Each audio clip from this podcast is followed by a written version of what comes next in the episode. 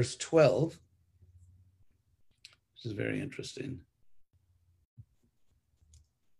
Um, so, a few words of introduction. Today we're going to today we're going to look at uh, verses 12 through 14. Uh, verses 12 through 14 in the Upanishad are closely parallel to verses 9 through 11. And um,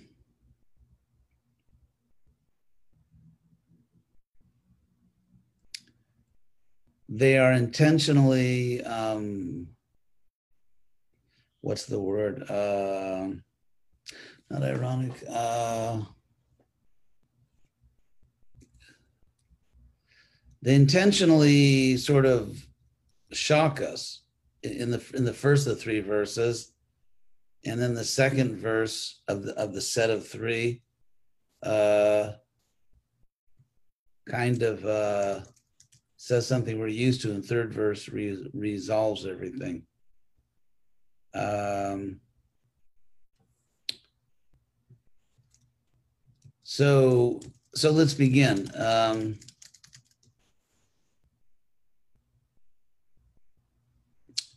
So in verse 12, we find the statement uh, paradoxical. That is, they're paradoxical. So in verse 12, the Upanishad says, Andhang tamak pravishanti jayasambhuti upasate. So let's talk about this. Uh, this, of course, is exactly parallel to verse number nine, Andhang tamak pravishanti. So if you look at the first line of verse nine and the first line of verse 12, just one word has changed. So in verse nine, it says, pravishanti, they enter into andhang tamak, sort of blindness and darkness. Uh, blind, dark, because darkness, of course, makes one blind. So they enter into blind darkness or blindness and darkness who yea those who avidyam upasate those who cultivate those who dedicate themselves to avidya.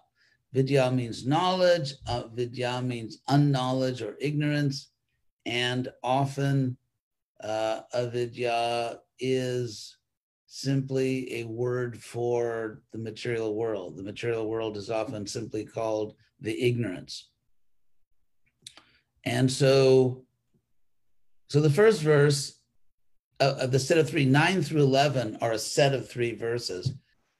Uh, 9 through 11, 12 through 14 are a parallel set of three verses. So in verse 9 and in verse 12, uh, the first line is normal. It's like, sure, that's what I expect to find in a Vedic Upanishad. No surprise that uh, those who cultivate uh, avidya, ignorance, enter into uh, darkness and, and blindness. Um, so that's something we would actually expect to read. But then it's the second line which uh, surprises us, actually. The second line of, of the first verse of the set. The word anda, just to, uh, it can uh, it can be an adjective meaning blind, or it can simply mean darkness, blindness. So anyway, so andam tama pravishanti jaya vidyam upasate, those who cultivate avidya, ignorance, enter into a blind darkness, or in 12, those who cultivate asambhutim, enter into blind darkness. So what is asambhutim? Um, I'll give you a very literal translation. Uh, actually, what I'll do, I think also is I think I will uh, let's get Prabhupada's version here, and I can tell you exactly how Prabhupada translates it. Prabhupada translates that as asambhutim as demigods. Those who are engaged in the worship of demigods enter into the darkest region of ignorance. So, literally, like, like in a very, very literal sense, what sambhuti actually means. First, I'll give you the uh, some means complete or together, like sankirtan. Sang just is a prefix, just meaning complete or together. So, and bhuti actually means uh, existence. Existence. It's from the Sanskrit root bhu, which means to exist. And of course, we still have the B from bhu or bhavati, bhuti in the English word be, to be. Uh, so it can also mean a manifestation of might, great or superhuman power.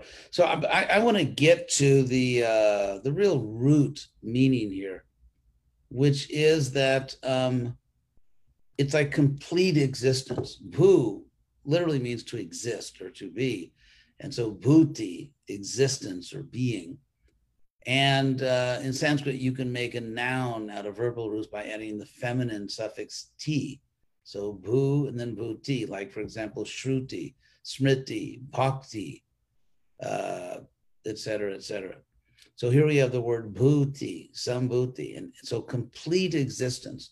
And then asambhuti, asambhuti means incomplete existence, or that which is not actually the greatest power, which Prabhupada translates it as demigods. So I think it's good to for you, uh, the student of these literatures, to know Prabhupada's translation is not literal but not wrong. It's we can follow the train of logic here. The logic is that sambhutim, full existence, complete existence, therefore means great power, powerful existence, uh, refers to Krishna ultimately. And then asambhuti, in this context means incomplete existence or existence which is not all powerful. And Prabhupada takes that to mean the demigods. So andang tamak pravishanti jaya asambhutim upasate. Then tato bhuya, even farther than that, even more than that, eva te tamo, they enter into darkness, jehu sambhutyam rataha those who are engaged in the sambhuti. Sambhutyam uh, in verse 12, last line, just means in, within the sambhuti. So this is very interesting. So what we have here is a paradox. This is very intentionally a paradox because if you start out by saying those who cultivate ignorance, avidya, uh, enter into blind darkness, sure, that's what the Vedas, at least the philosophical portion, the, the spiritual portions of the Veda, Vedas, that's what they teach. No surprise. But the surprise is that if you enter into blind darkness by worshiping, let's say, avidya or asambhuti, meaning unknowledge or incomplete existence, literally asambhuti, then you would expect that if you worship sambhuti, the complete existence, or vidya, real knowledge, then you get all the rewards. But the second line of this verse surprises you because you go into darkness, blind darkness, by worshiping ignorance or unknowledge or incomplete existence. But if you worship knowledge or complete existence, you're even worse off. So th- there's the um, there's the the puzzle there's the mystery. What in the world does this mean? What in the world does this mean? And th- and therefore, I said that it's it's meant to like wake you up. This is what I call a shastric speed bump. It's uh, you know you've got to slow down. You can't speed read through this because if you're actually paying attention at this point, and let's say you're reading this for the first time, and and you're paying attention, you're going to stop and say, "What in the world does that mean?" So let's see how that gets explained. Let's see how the paradox gets resolved. So if we look at verse 13, which is exactly parallel to verse 10, again, uh, just the, the, those one or two words are changed. Otherwise, it says exactly the same thing. So, verse 13 says, Anyad Eva Ahu. Ahu means they say. And this is a common thing. We find it in the Gita also. So, whenever the the, the Shastra says they say, and if you ask, well, who? Who are they? It means people that know. They like they say it gets pretty hot here in the summer. And so what you mean by that is people who know. They say it's it gets hot here. So Anyadi they say that indeed something else, sambhavat, from the now sambhava here is an exact uh, synonym of sambhuti because from the verb bhu to be you can form a noun by adding ti, bhuti, as in bhakti, shruti, smriti, and so on. Or another way to make a noun is you, well, I won't go into all the details, but sambhava. Sambhava and sambhuti are exactly the same thing. They're just forming the noun in different ways from the, from the verb. So sambhavat, from sambhava, from sambhava, that's what sambhavat means, from sambhava, from complete existence, they say, indeed, there is another understood result, because we're talking about results here. Indeed, it is another result. And anyarahur, and they say it's again a different result, a sambhavat, from, un, from incomplete existence. So from complete existence, they say Indeed, there's one result. It's like in English, we would say there's one result and another result. In Sanskrit, they say another, another. That's just the way they say one or the other, or one and another. So in, they say indeed one result from complete existence.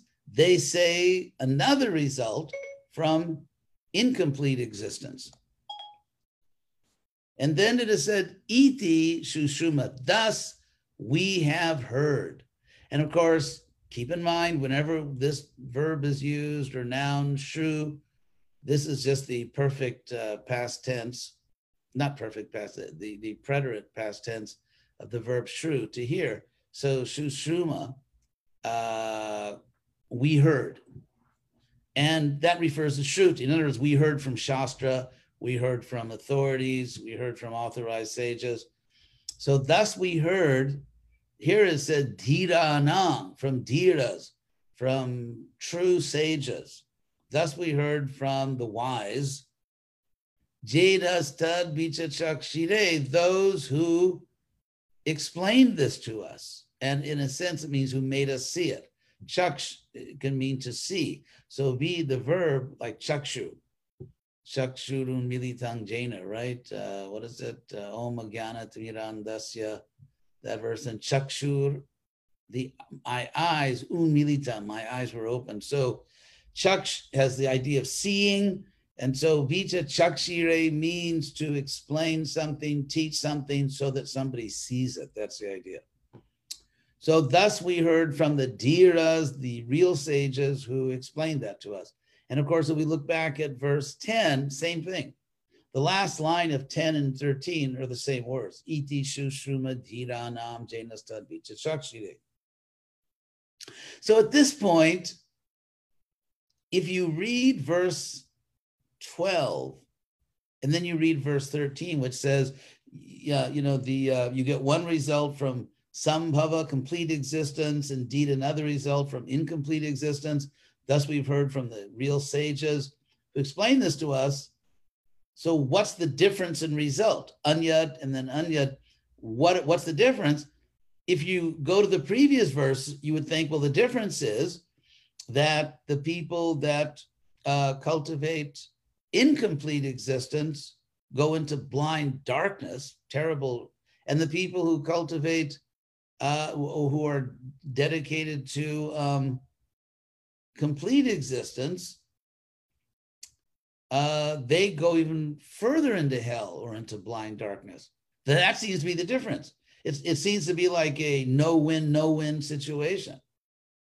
like damned if you do, damned if you don't. If you cultivate complete existence, you go into blind darkness. If you cultivate complete existence, you go even further into blind darkness.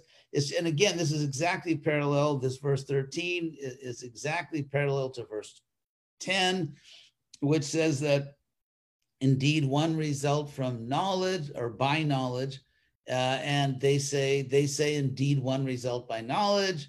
They say another result by unknowledge, in Sanskrit, avidya, unknowledge, ignorance. That's what we have heard from the sages who explain this to us. So if you just look at verses 9 and 10 and then 12 and 13, you could become a real pessimist.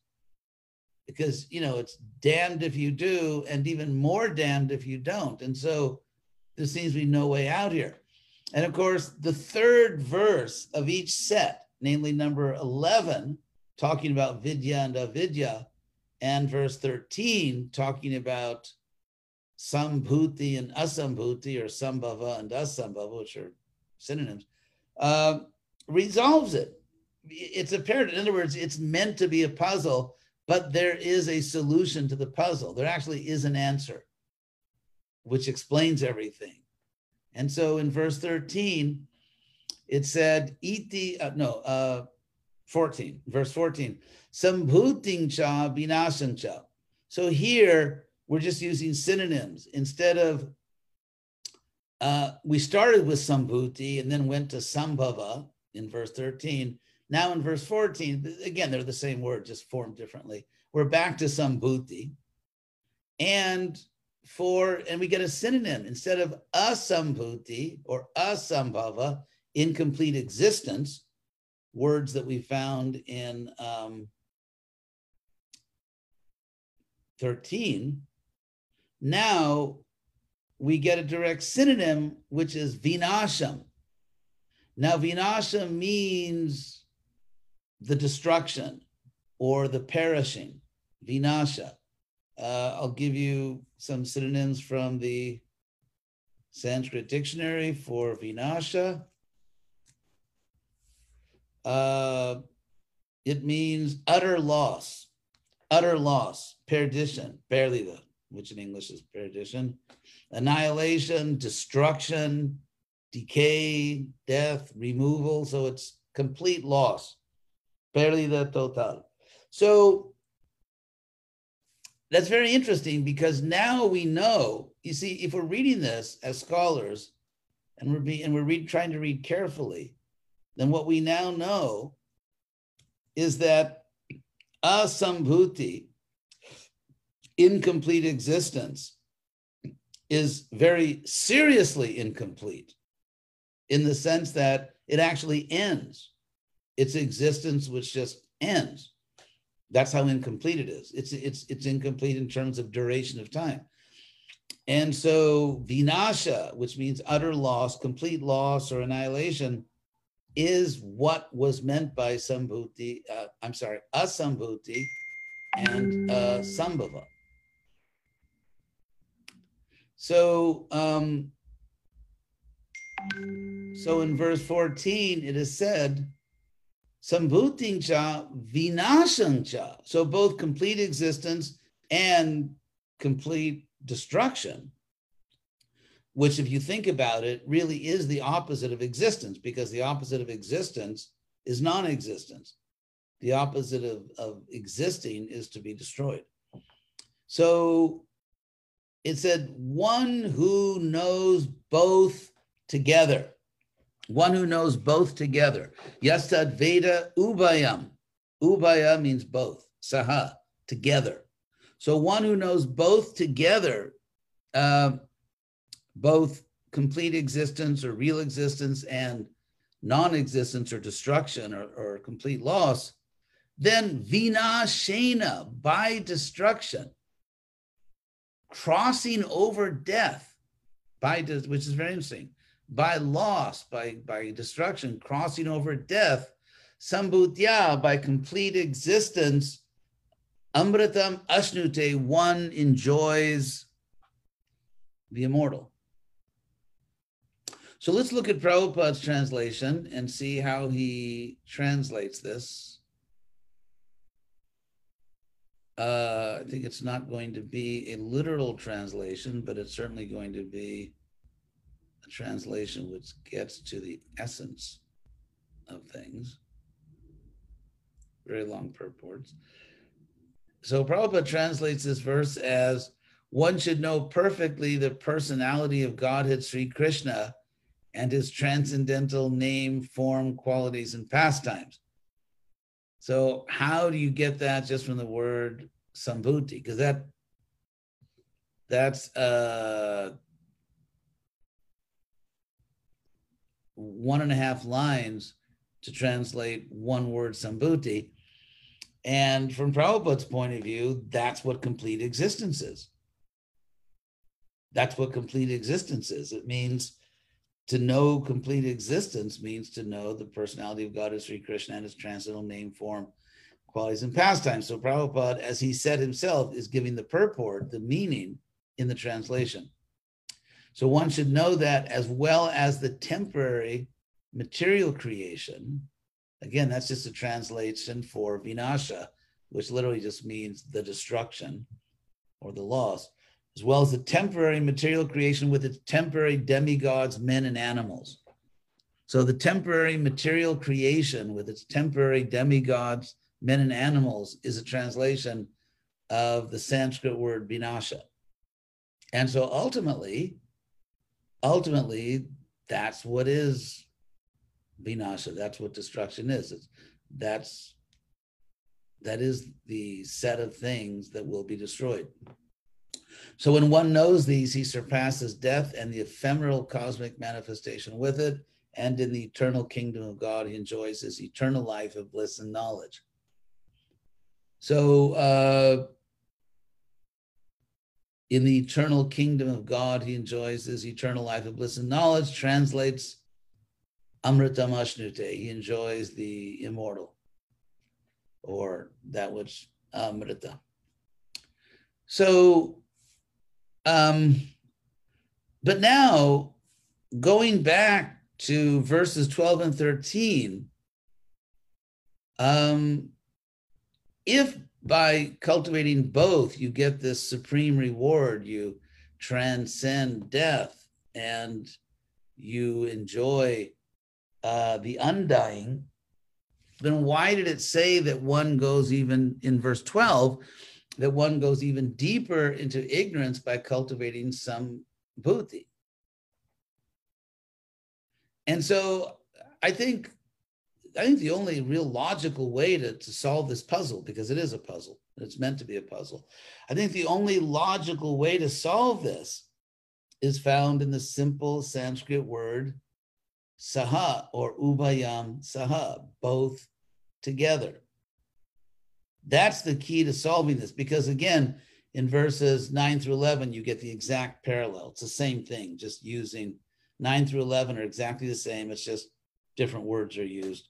You have vidya and avidya instead of sambhuti and asambhuti or sambhava and uh, vinasha. So you just substitute these words. Otherwise, it's exactly the same. So in both cases, the key is really ubayang saha. So knowing both not just one together. So let's see what the problem would be if you only knew one of these. Let's say, let's go back to verse 12, where it says, one who worships or cultivates asambhuti, or in verse 9, avidya, unknowledge. The problem here is that someone is just an ordinary materialist. They just devote themselves to the material world, to ignorance, ignorance of the soul, ignorance of God. They just devote themselves to the material world. So, of course, they're going into a dark place because it is because they're just cultivating dead matter. And let's say, for example, the second line in verse 9, Tato Bhuya Eva, or uh, which says that you go even further into darkness by by devoting yourself to uh, knowledge in verse 9 or complete existence, sambhuti, this, the supreme existence in verse 12. Because let's say you devote yourself to some to God. Let's say you devote yourself to God, but you're completely ignorant of the material world. Uh, you're going to end up in a very, very bizarre situation. For one thing, you know nothing about yourself. You don't understand your own psychology. You don't understand what your attachments are. So you may mistake your attachments for some kind of spiritual emotion. I mean, to give one example, the famous example of Rishyasringa. Um, he was a sage, and as a young boy, he was raised by his father. And his father, who's a, who's a Vedic sage, lived in the forest, very austere, was so determined that my child won't fall down into grihasta life and all that, that he was so determined to keep his child as a sort of a pure celibate sage that he never told his son that there are two genders. His son had no idea there were two genders. Uh, we do know there are two genders, most of us. So, um, so what happened is in, in a nearby kingdom there was a drought, and the sages, the royal priests, told the king that the only way to stop this drought and save the kingdom and save the people is to perform this very difficult Vedic sacrifice. We are not qualified to perform. The only person that actually has the power to pull this off is a young sage named Rishyasringa. Of course, but the king was informed that it's going to be really difficult to, to, to, to get him to come and do this because his father will not let him leave the ashram. So they came up with a plan.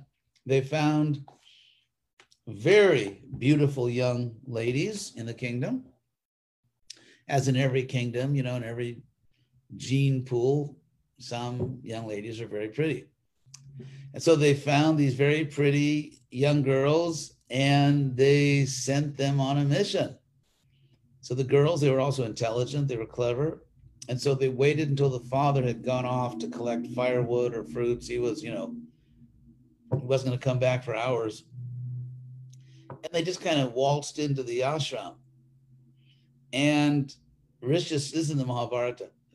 And so Rishyasringa greeted them and said, because, you know, didn't see many people out there in the wilderness, so he's happy to see them. He said, Hello, gentlemen, welcome and he thought they their anatomy was a little strange. Their chests were a little different than you know he'd seen, and and their sort of the shape of their body. So he thought, well, you know, people are different. So he thought they were just these young men who were, um, you know, attractive young men, but just their bodies were a little shaped a little differently than his. So when he greeted them, he was very nice and offered them hospitality and so they made a big show of being grateful. Oh, that's so nice of you. That is so kind of you. Let us embrace you. So they embraced him and they uh, they really embraced him. And so Rishyasringa said, This is so amazing that I've never felt so much pleasure embracing a man before. And so he um he just uh he was really happy have all these beautiful young girls embracing him he was very happy he thought they were young men but he thought this is i feel so happy embracing you anyway to make a long story short they got their man um, these beautiful young girls did bring Rishyasringa back to the city with him with them, the royal city. And of course, his, her father, his father found out too late. And he came to the city, did the sacrifice, and saved the kingdom. So there's a point of naivete, which is kind of going too far. In the case of Rishyasringa, he couldn't defend himself. I mean, luckily, those girls uh, wanted him for a good purpose, but what if they wanted him for some other purpose? And so, someone that has no knowledge of the material world uh, can't really can't really defend themselves.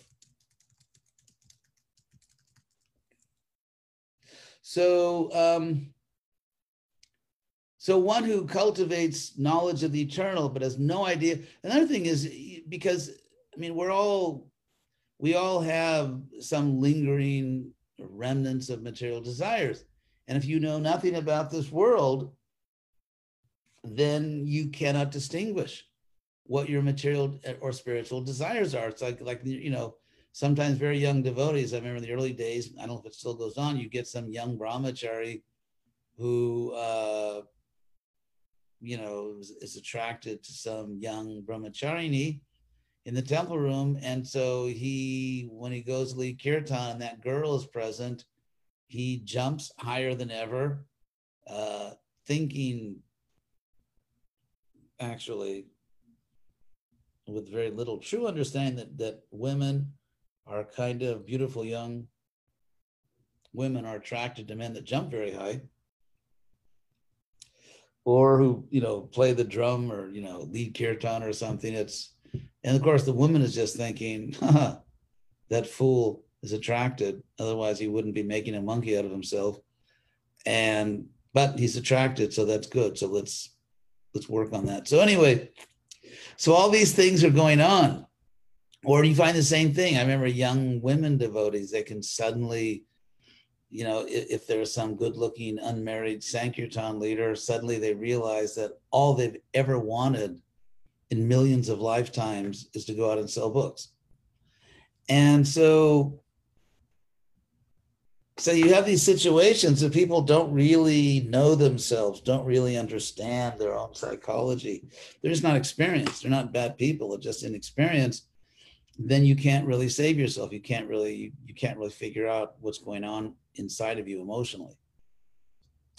So um, and so ultimately, someone who has no knowledge of the material world can be even more degraded, can become more degraded than someone, let's say, who is not so spiritual, but really is kind of streetwise. I mean, they they know what the material world is, and therefore, to some extent, they can avoid really serious problems.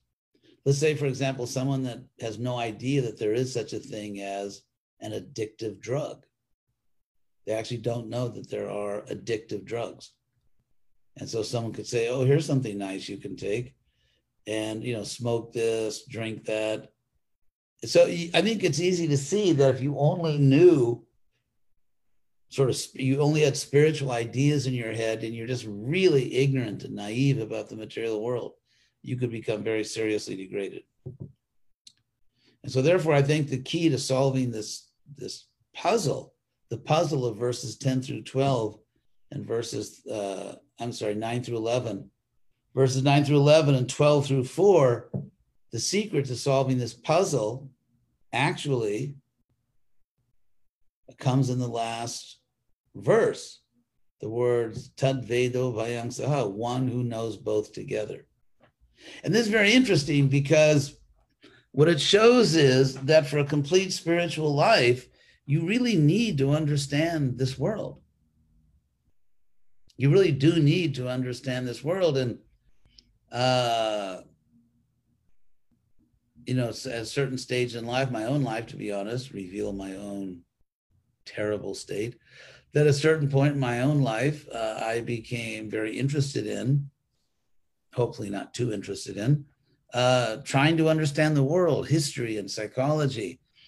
And uh, you know and you can understand these things through literature through in many ways. And so and so I think in my own life, I've felt that knowledge, actually studying, has uh, fortified my spiritual life, has made me more steady and uh, wiser and ultimately stronger in my spiritual life. Not neglecting the spiritual side, but again, tad yes vedobhayam saha, one who knows both of these together. So I think that is the key to solving the mystery or the paradox of these two sets of three verses. So, uh, no questions. then um, very good. So thank you all very much for listening. Uh, oh, question did come in. Oh, they're coming in on WhatsApp. I'm a multimedia guru. So if you're looking for a multimedia guru, let's see. Uh, what if someone who is not as fond of studying but still is very aware of the world's true nature? Yeah, that's fine. It, you know, if you can figure it out, some scholars are the most impractical people on earth. So if, if one somehow becomes wise about what this world really is. It doesn't have to be academic. Can they make spiritual advancement without knowing as much about specifics of Shastra and our philosophy? Uh, again, you have to have both together. Uh, if you're aware of the world's true nature, uh, you can't really you, see, you can't really be aware of only one, because if you know the material world fairly well, you sort of you know you've lived life and you have some you know you have life experience but if you don't know that you're an eternal soul if you don't know krishna is then you can't ultimately understand this world because what is this world ultimately? What is it really? If you understand this world and don't understand the spiritual you may just want to try to enjoy this world in the most clever way possible. So to understand what the world really is and to become ultimately detached from it, we have to know what the spiritual is. That doesn't have to be academic, but it has to be knowledge. Okay, so I guess we'll stop here. Thank you all very much. Um, just like the Terminator came back, so the theology Terminator is back. Actually, that sounds kind of vain. Okay, never mind that. But anyway, the uh, we're gonna have let's just say we're gonna have more classes again. Okay, uh, Hare Krishna, everybody.